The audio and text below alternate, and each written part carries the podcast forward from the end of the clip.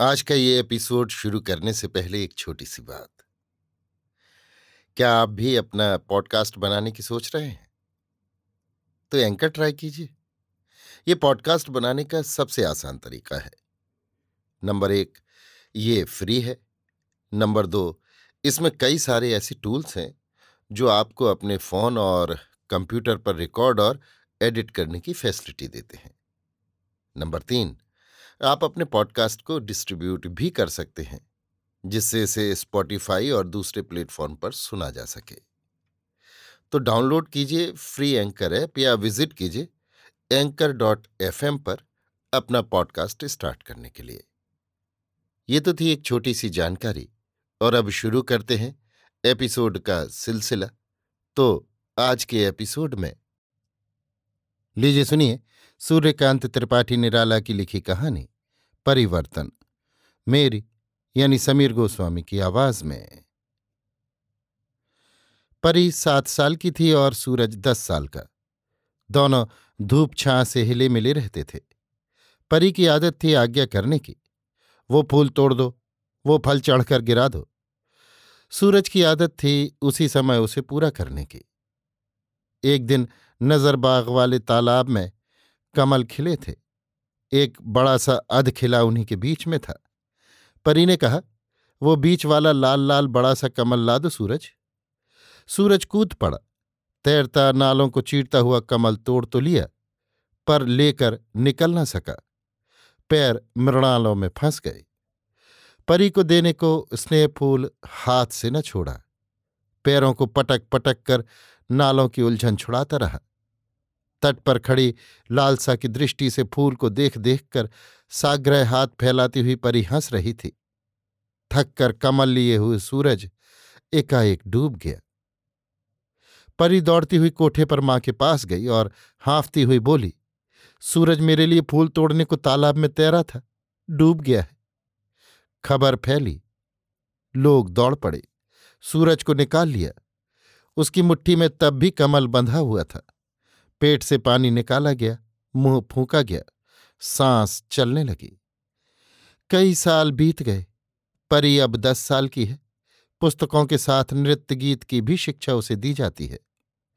माता के संस्कार चापल्य की उस विद्युत में प्रवेश करने लगे हैं। उसकी माता एक समय कलकत्ते की सुंदरी वैश्या थी। अब राजा महेश्वर सिंह की रक्षिता है। ये कन्या राजा साहब के औरत से पैदा हुई है। इसका नाम है परिमल कुमारी इसने इसे राजा साहब तथा उसकी माँ परी कहते हैं। परी की माँ के नाम राजा साहब ने एक अलग जायदाद लिख दी है। बड़े से अहाते के अंदर चारों ओर से जल भरी खाई है। बीच में कोठी, शिव मंदिर, बगीचा, फुलवाड़ी, राजपथ आदि प्रासाद के अनुरूप और और सब कुछ। परी की माता शान में रानी साहिबा से बढ़कर रहती हैं। परी का खर्च कुंवर साहब से ज़्यादा है। सूरज ड्योढ़ी के जमादार शत्रुघ्न सिंह का लड़का है। शत्रुघ्न सिंह किसी तरह नौकरी से गुजर करते हैं। ऐसी जगह जाकर नौकरी की है, जहाँ पास पड़ोस का कोई आदमी नहीं। इसलिए एक प्रकार उनका जीवन अपने कर्तव्य और पुत्र स्नेह में ही पार होता है।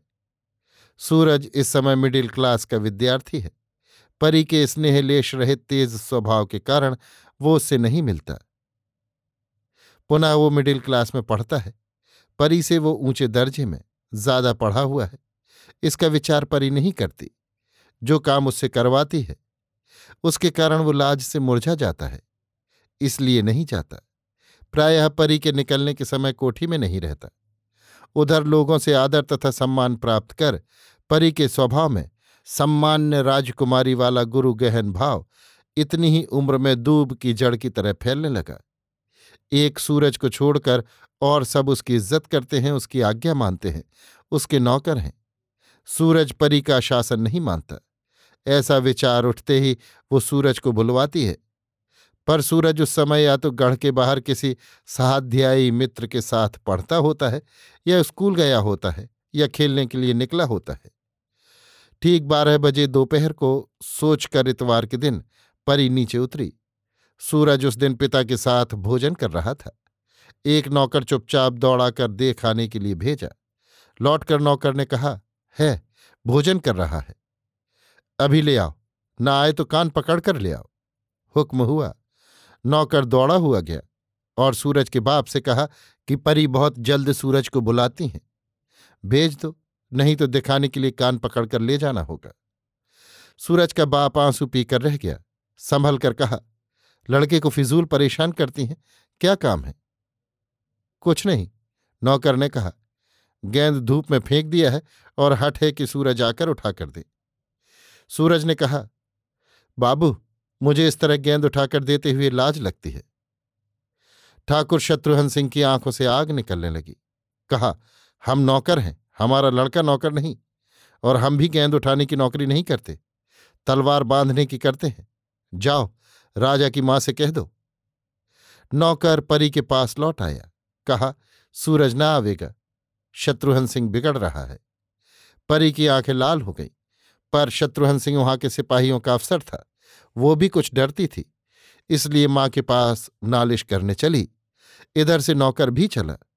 परी और नौकर की बातें सुनकर पूजा समाप्त करके आई हुई पहले कामलता दासी, अब श्रीमती रानी कामलता देवी तिनक कर द्रुतपद राजा साहब के कमरे में गईं।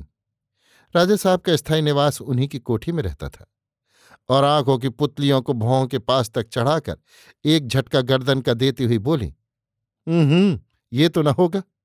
सुना, तुम्हारी परी कभी कभी सूरजवा को बुलाकर खेलती है। इससे उनके पिताजी की महान मर्यादा जाती रहती है, क्योंकि उनके पुत्र अब दफ्तर के बाबू की जगह लेने वाले हैं। मैं पूछती हूँ, ऐसे आदमी को रखने से फ़ायदा? फ़ायदा क्या है? उसको निकाल दो। राजा साहब ने आज्ञा दी। रानी कमला देवी ने कहा, परी के सामने पिता और पुत्र दोनों के कान पकड़कर गढ़ से बाहर कर दो। पुरस्कार की लालसा से दो सिपाही शत्रुघ्न सिंह के मकान की तरफ़ दौड़े। परी हंसती हुई वहीं से देख रही थी। दोनों जैसे के वैसे ही लौटते हुए देख पड़े। परी को साथ लेकर रानी कामलता देवी के पास जाकर कहा, वे लोग पहले ही से फाटक के बाहर निकल गए और सरकारी थाने में जाकर बैठे हैं। हरगोविंद से शत्रुघ्न सिंह कह गए हैं कि थानेदार को साथ लेकर कल चारज समझा जाएँगे। सात वर्ष और पार हो गए। परी अब सत्रह साल की परी हो गई है। राजा महेश्वर सिंह इस समय राजा और ताल्लुकेदारों में बड़े जोरों से समाज सुधार कर रहे हैं। संवाद पत्रों में इस कार्य के लिए कभी कभी उनके दिए दान की तालिका प्रकाशित होती है और जिस सभा में समाज की बुराइयों पर उनका भाषण होता है, लोग तालियाँ पीट कर अपनी सहानुभूति प्रकट करते हैं। देश के राजा रईसों के बिगड़ेल समाज सुधार के शंख स्वरूप, रूप के अंधे कुंवर लोगों ने एक वाक्य से राजा महेश्वर सिंह का समाज प्रेम स्वीकृत कर लिया है। प्राय उनकी कलकत्ते वाली कोठी में एकत्र होते हैं और परी के रूप में जलकर सहानुभूति की राख उसके पिता की आँखों में झोंक कर चले जाते हैं। राजा महेश्वर सिंह की इतनी उदारता दान मान और समाज सुधार का फल ये न हुआ कि किसी कुंवर से वो परी का विवाह कर पाते। अधिकांश कुंवरों के पिता जीवित थे। पिता की मृत्यु न होने तक विवाह के लिए कुंवर लोग अपनी सम्मति नहीं दे सकते। राजा महेश्वर सिंह जी को बातचीत पड़ने पर समझा देते थे। दो साल से राजा महेश्वर सिंह भी उनमें से किसी के पिता के मरने की प्रतीक्षा कर रहे हैं। पर परी के दुर्भाग्य से अभी तक सब जी रहे हैं। रावनगर, घनपुर, कटहर, बिड़ासी, पाटन, बहेड़ा भुजेल गजखान, कुम्हड़ौरा तिरपट, सकोटा आदि आदि की नवीन गद्दी आबाद नहीं हुई। कुछ दिनों से उन्हें महाराज प्रताप नारायण सिंह चंदपुर से आशा हो रही है। रानी कामलता देवी की भी इच्छा है कि परी का विवाह यहीं हो। राजा साहब को भरोसा इसलिए है कि महाराज चंदपुर को बंगाली सभ्यता बहुत पसंद है। समाज सुधारक के नाम से प्रसिद्ध राजा महेश्वर सिंह से जब वो पहले पहल कलकत्ते में ग्रैंड होटल में मिले थे तब बंगाल की सभ्यता की बड़ी तारीफ़ की थी और उनके समाज सुधार के लिए सहानुभूति दिखलाई थी। इसके बाद रानी कामलता देवी तथा कुमारी परिमल को साथ लेकर कई बार राजा महेश्वर सिंह उनसे मिल चुके हैं। माता के साथ परी भी सहमत है, कारण वहाँ ऐश्वर्य और सम्मान अधिक है। आज महाराजा साहब के सेक्रेटरी मिस्टर रेटलर साहब फिर राजा महेश्वर सिंह जी को निमंत्रण देने आए हैं कि रात नौ बजे कृपा कर राजा साहब, सा परिवार महाराजा साहब की कोठी में दर्शन दे। सापरिवार राजा साहब, महाराजा साहब के साथ भोजन कर रहे थे और कोई न था। भोजन में राजाओं के साथ सम्मिलित तो हो भी नहीं सकता था। राजा साहब ने महाराजा साहब को गौर से परी की ओर देखते हुए देखकर आशा से पुलकित होकर कहा, महाराज, अगर एक संबंध बंगाल में भी करें तो अच्छा हो। प्रांतीय सौहार्द इस प्रकार बढ़ता रहे। मेरी इच्छा तो है, महाराजा साहब ने परी को देखते हुए कहा। रानी कामलता देवी ने मुस्कुराकर कहा, आप मेरी परी से विवाह कीजिए। बड़ी सभ्यता से महाराजा साहब ने कहा, आपकी आज्ञा मुझे शिरोधार्य है। दिन ठीक करने को एकांत में महाराजा ने आज्ञा दे दी। लौटकर राजा महेश्वर सिंह ने कामलता देवी से कहा, पहाड़ी हूस है, परी को देखकर पागल हो गया है। हमें तो अपना मतलब गांठना है। विवाह से पहले महाराजा साहब ने कहला भेजा कि आप तो समाज सुधारक हैं। विवाह में व्यर्थ खर्च क्यों किया जाए? वही रकम जिस सार्वजनिक संस्था को आप कहें, दे दी जाए। प्रस्ताव राजा को भी पसंद आया। फिर पंडित लोग महाराजा साहब की तरफ़ के, जो एक पग इधर से उधर होने वाले न थे, बोले, हमारे महाराजा का विवाह तो उसी ढंग से होगा, जो रीत हमारे यहाँ प्रचलित है। उदार राजा महेश्वर सिंह ने यह भी मंजूर कर लिया। विवाह का दिन जहाँ तक शीघ्र किया जा सका, स्थिर किया गया। राजा साहब को महाराजा साहब के यहाँ की सभी प्रथाएँ मंजूर करनी पड़ी। इसलिए विवाह के दिन राजा साहब को अपने कुछ आदमियों, रानी कमला देवी तथा परी के साथ महाराजा साहब के ही मकान जाना पड़ा। राजा साहब अपनी तरफ़ से कोई ब्राह्मण पंडित नहीं ले गए थे। उन्हें ब्राह्मणों के मंत्रों पर विश्वास न था। मंत्रोच्चार के समय ब्राह्मणों को, दासी ग्रहणम दासी ग्रहणम कई बार कहते हुए सुनकर राजा साहब चौंके। पर संस्कृत अच्छी पढ़ी न थी। सोचा, ये भी कोई रीत ही यहाँ की होगी। इस विचार से चुप हो रहे। कन्यादासी समर्पण से दासी ग्रहणम सब पूरा हो गया। प्रधान पंडित ने कहा, राजा महेश्वर सिंह जी ने हमारे महाराज को दासी रूप से अपनी कन्या का समर्पण किया है। राजा साहब को शब्द बड़े बुरे लगे। पूछा, दासी रूप क्या है? प्रधान पंडित ने कहा, आपने अपनी कन्या महाराज की सेवा के लिए दी। राजा साहब रुष्ट होकर बोले, आप केवल दासी और सेवा को उल्लेख करते हैं?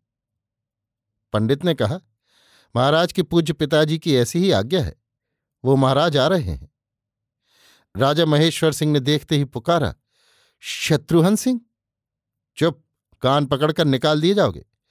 पास ही खड़े हुए महाराज के एक शरीर रक्षक ने कहा, राजा महेश्वर सिंह, महाराज शत्रुघ्न सिंह ने कहा तुम्हारी जैसी लड़की है, हमने वैसा विवाह भी कराया। हम अपने विपक्ष के सताए हुए, राज्य से भगकर तुम्हारे यहाँ दो रोटियों के लिए राज्य के हकदार बच्चे को लेकर गए थे। समय बदला, लड़के को गद्दी मिली। तुम और तुम्हारी ये सात रोज तक हमारे जूते उठाओ तो तुम्हारी लाडली को लड़की समझकर क्षमा करें। लड़के के साथ एक आसन पर बैठने का अधिकार हम देंगे। क्षत्रिय होकर, क्षत्रिय के साथ वैसा नीच बर्ताव तुम देखते रहे? अभी आप सुन रहे थे सूर्यकांत त्रिपाठी निराला की लिखी कहानी, परिवर्तन, मेरी यानी समीर गोस्वामी की आवाज़ में।